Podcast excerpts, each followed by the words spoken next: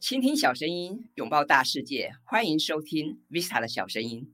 时间过得很快，转眼又来到周末，那也马上要过年了。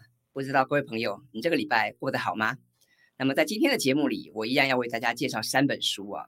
那第一本书是白慧兰小姐所写的《职场神兽养成记》，那它的副标是“变身神兽，一辈子有钱赚”。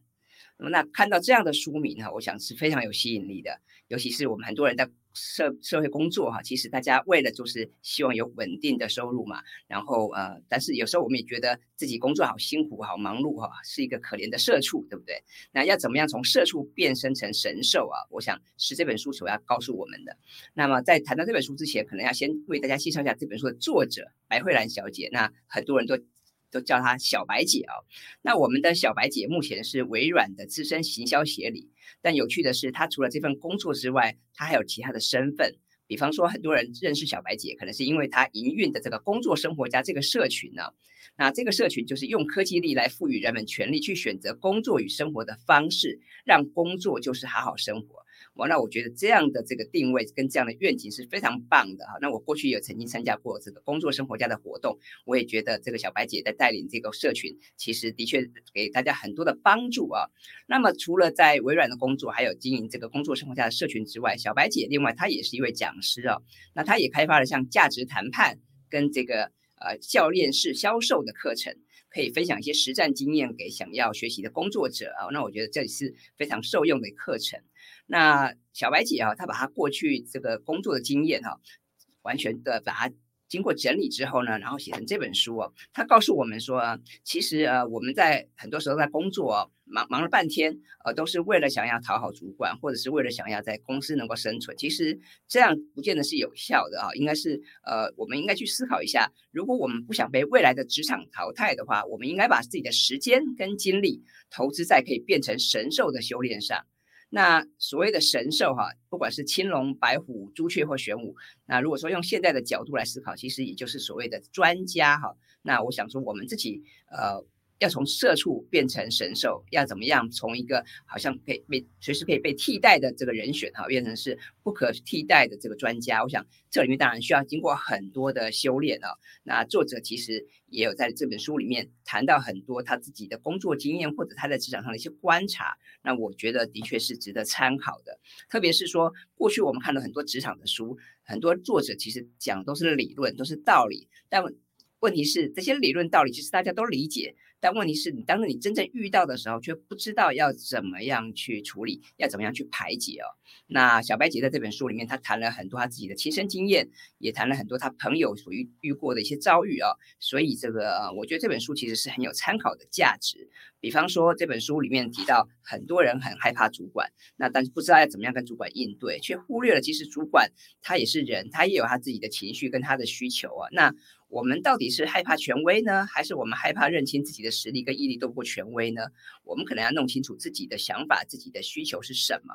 那所以这本书里面他就谈到了很多他过往的经验。那么他也认为说，呃，这个其实工作呢，啊，不需要想得太复杂，但是当然。我们需要有很多的能力，比方说，我们要有觉察跟管理自己情绪的能力，我们要有识别与管理他人情绪的能力。那么，我们不但要管好自己，我们也要有向上管理的能力。所以，在这本书里面，他提到说，我们要怎么样哈？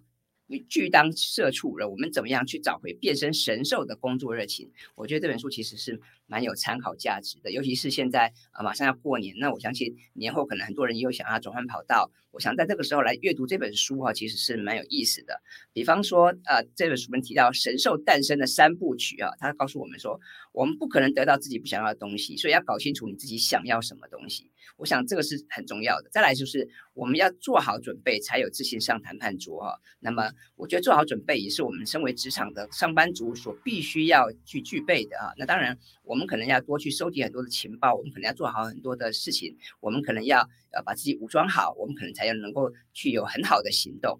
再来就是我们要展现价值哈，才会被邀请上桌。我想这也是也是很重要的部分，因为呃，我们身为职场的一部分，我们当然就是要展现价值，才能得到一些呃交换，我们才能会交换到一些我们想要的资源，无论是收入啦，或者是一些福利等等哈。所以在这个部分，我们一方面我们要在专业领域取得成就，另外一方面则是要设法去展现对方能够看重的东西啊。所以我觉得这本书其实蛮有意思的，因为呃，作者在这本书里面他提到了很多自己的工作经验。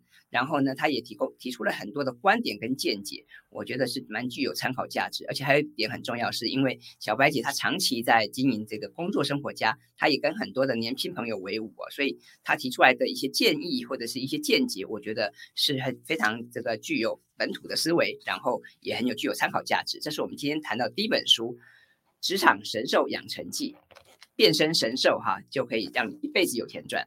好，那我们接下来看看第二本书。第二本书啊的书名也很有趣。第二本书的书名叫做《逆向工程：你我都能变优秀的秘诀》。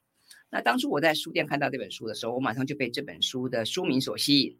那吸引的原因倒不是因为这个“变优秀”这三个字，而是因为“逆向工程”这四个字。那说到逆向工程哈，也许也许有些朋友可能不大熟悉，但是因为像我自己有科技背景，我以前也是有资讯背景，所以听到逆向工程，我马上就会联想到啊这四个字的来源哈。那什么是逆向工程呢？英文是 reverse engineering 哈，也又可以又称为反向工程。那么简单来讲，这是一种技术的过程，它可以针对某些产品进行逆向的分析跟研究，从而演绎得到该产品的处理流程、组织结构。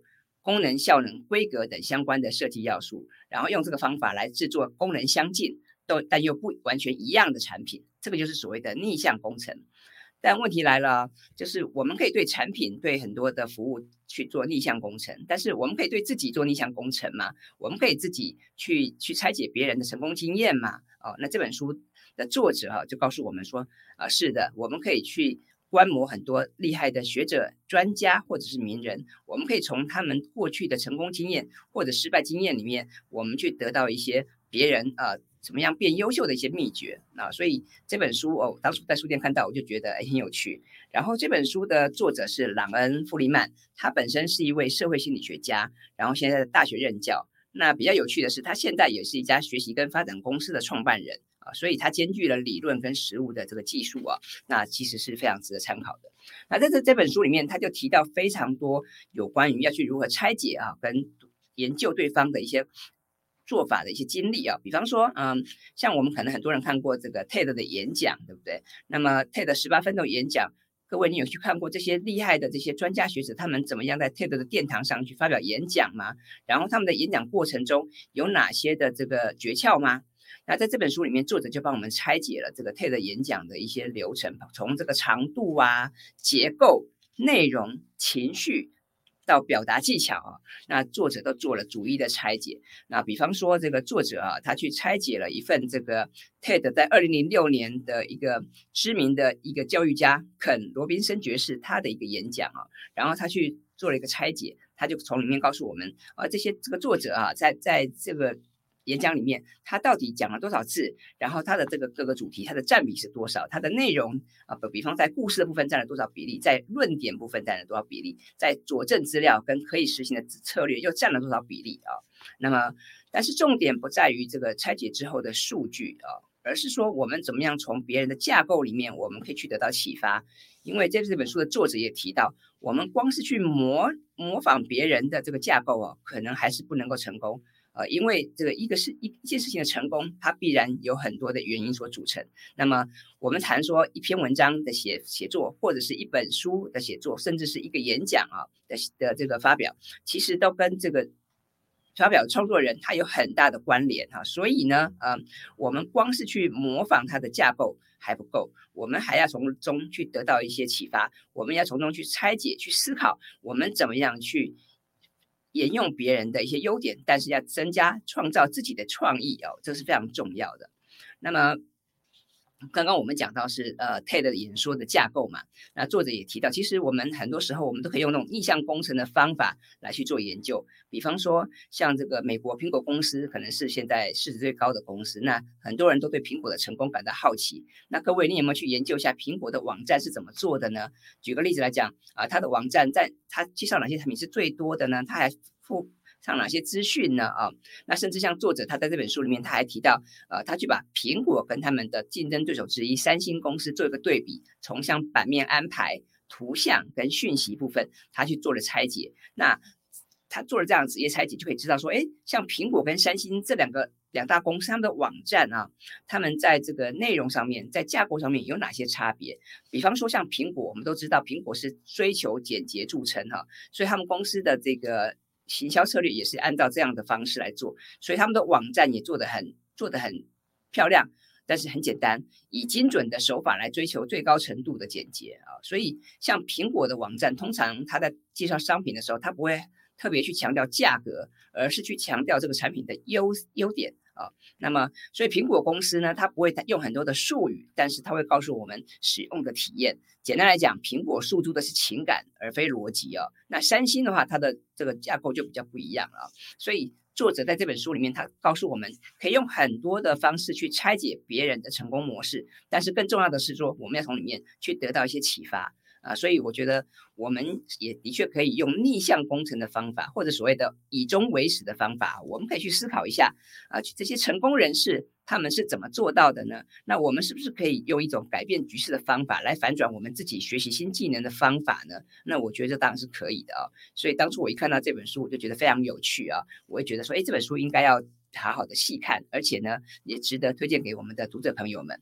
那这本书呢，其实里面讲了非常多的案例哦，我觉得光是把它当故事书来看，这都非常的精彩。更何况这本书还提供了很多实证的做法跟实际的做法。比方在这本书里面，他告诉我们说，哎，我们可以帮自己设计记分板啊。那怎么样设计自己的记分板呢？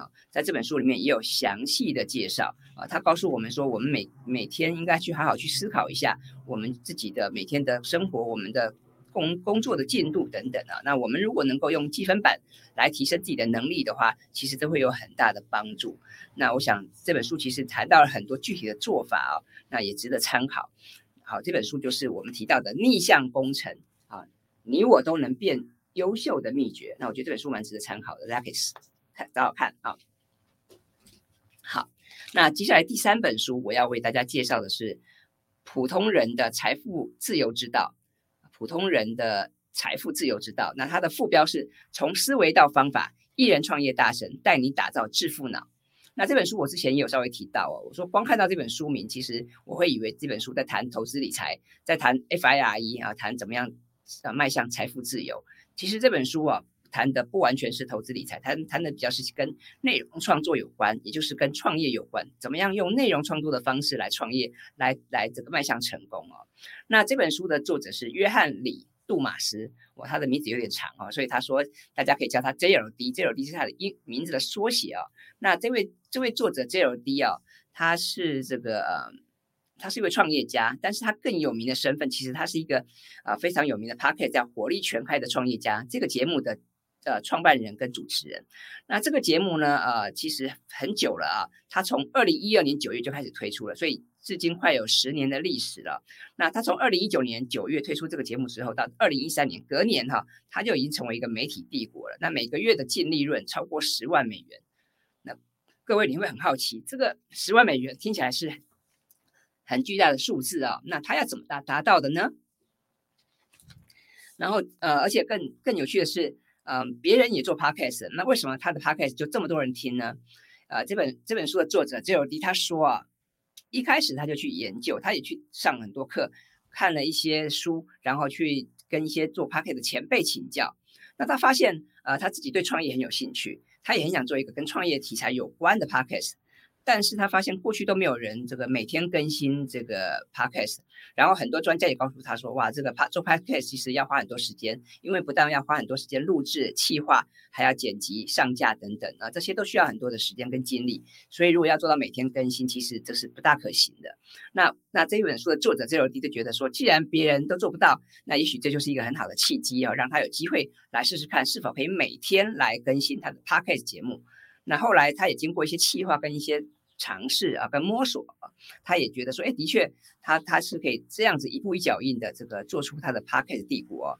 那么当然一开始啊，我们都知道每个人一开始在做一些事情，可能都会经过一些挫折或经过一些这个不大成熟的过程啊。那这本书的作者也告诉我们，他一开始在做 Podcast，他第一天做 Podcast，光是在剪辑剪辑哈、这个一这个节目啊，就花了三个小时。那他一想，天呐，那如果他每天做，每天都花三个小时来剪辑节目，这这个还得了哈？那但是他觉得说，那没关系，他还是要先行动哈。我觉得这个先行动是非常重要的啊，因为有的时候我们可能想太久，但是规划太多，呃，我们想要一次就做出完美的节目，但是这个其实是不大可行的。然后你可能花在时花在计划的时间太久哦。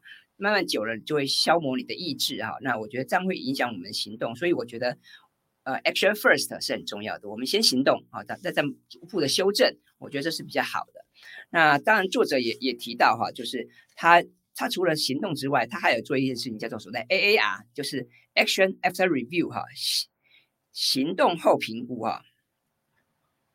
那什么是行动后评估？就是说，那他做了以后，他还会去做做评估哈。然后这个评估啊，他当然他会去思考的重点包括说，哎，这个专案的目标是什么？那他完成目标了吗？哪些部分进展的很顺利？哪些地方做的不好？然后他自己从专案里面学到了什么？还有就是这个专案是否符合他的业务核心价值观？那么以后会再做类似的事情吗？那如果下次再做的话，又会用什么样不同的做法？还有就是可以用哪些系统跟流程来改进执行？还有说，还有他也会去思考，这个是他自己需要花时间去做的专案吗？还是他可以委托团队的人，或是外包出去呢？那另外他也会去思考哈，这个业务可以增添哪些具体的价值？还有就是还有谁在做这样的专案？可以值得去研究跟参考。那我觉得去思考这以上这十二个问题，我觉得当然可以帮助他去做 AAR。那我也我也蛮推荐大家啊、可以去做这个行动后评估啊，所谓的 AAR 啊，我觉得这个蛮好的啊。就是啊、我们怎么样？我们不但去行动，更是要不断去检视我们过往。就像我们做笔记一样，很多人做笔记就是在当下拼命的抄抄写写，但是做完之后就把它束之高阁了。那我觉得这样是很可惜的事情啊。所以。我觉得我们呃，除了要这个努力行动之外，也记得要好好做一些呃评估，好好做一些衡量，好好做一些呃审审思的部分哈。我们还去思考一下，我们怎么样从行动过程中去学到这些东西。那这本书的作者他就提到了说，他把他自己怎么样开发 Podcast 节目的一些心路历程，还有他实作的一些经验哈，都跟大家分享。那我觉得这些经验其实蛮值得参考的。呃我觉得重点不在于说他每天去更新 Podcast，而是说他怎么样持续的一做就做了十接近十年哈。那我觉得这是相当不简单的事情。那当然，他既然身为一位创业家，他要考虑的面向也非常广。他不但是我们要在内容制作上面精进，可能也要去思考这个怎么样建立商业模式，甚至要去思考收入来源要怎么样多元化。那在这本书里面都有详细的提到他个人的经验，而且这本书更棒的是，他也附上了很多成功的企业家的案例哦。那我们也可以去观摩。这些企业家他们的一些案例，可以得到一些灵感或者得到一些启发，那我觉得也蛮好的哦。所以这本书其实是蛮具有参考价价值的部分，特别是各位，如果你想要投入这个内容产制，或者你想要经营自媒体的话，我觉得这本书啊，这个普通人的财富自由之道是蛮值得呃推荐给各位去参考的。好，那以上就是我们这礼拜谈到的三本书哈。然后想这三本书啊，包括像这个普通人的财富自由之道，或者是像这个逆向工程，你我都能变优秀的秘诀，或者是小白姐的这个职场神兽啊养成记，这三本书哈，谈的都是跟职场工作有关。那我想大家都想要追求成功嘛，那我想这个追求成功的道路啊，我们不需要一个人努力，我们其实可以这个呃一起。一起相互成型哈，相互勉励。所以，我们看这些书，我们去吸收作者的一些成功经验，我想可以得到很多的启发。那这当然也是我们读书呃能够希能够希望得到的一些成果。那这礼拜就为大家介绍这三本书啊，希望这三本书能够对大家有些帮助，或者是在阅读的过程中也能够得到一些乐趣啊。那么呃，我们今天的节目就到这边告一个段落了哈，希望你会希望喜欢今天的节目。好，我们下次见喽，拜拜。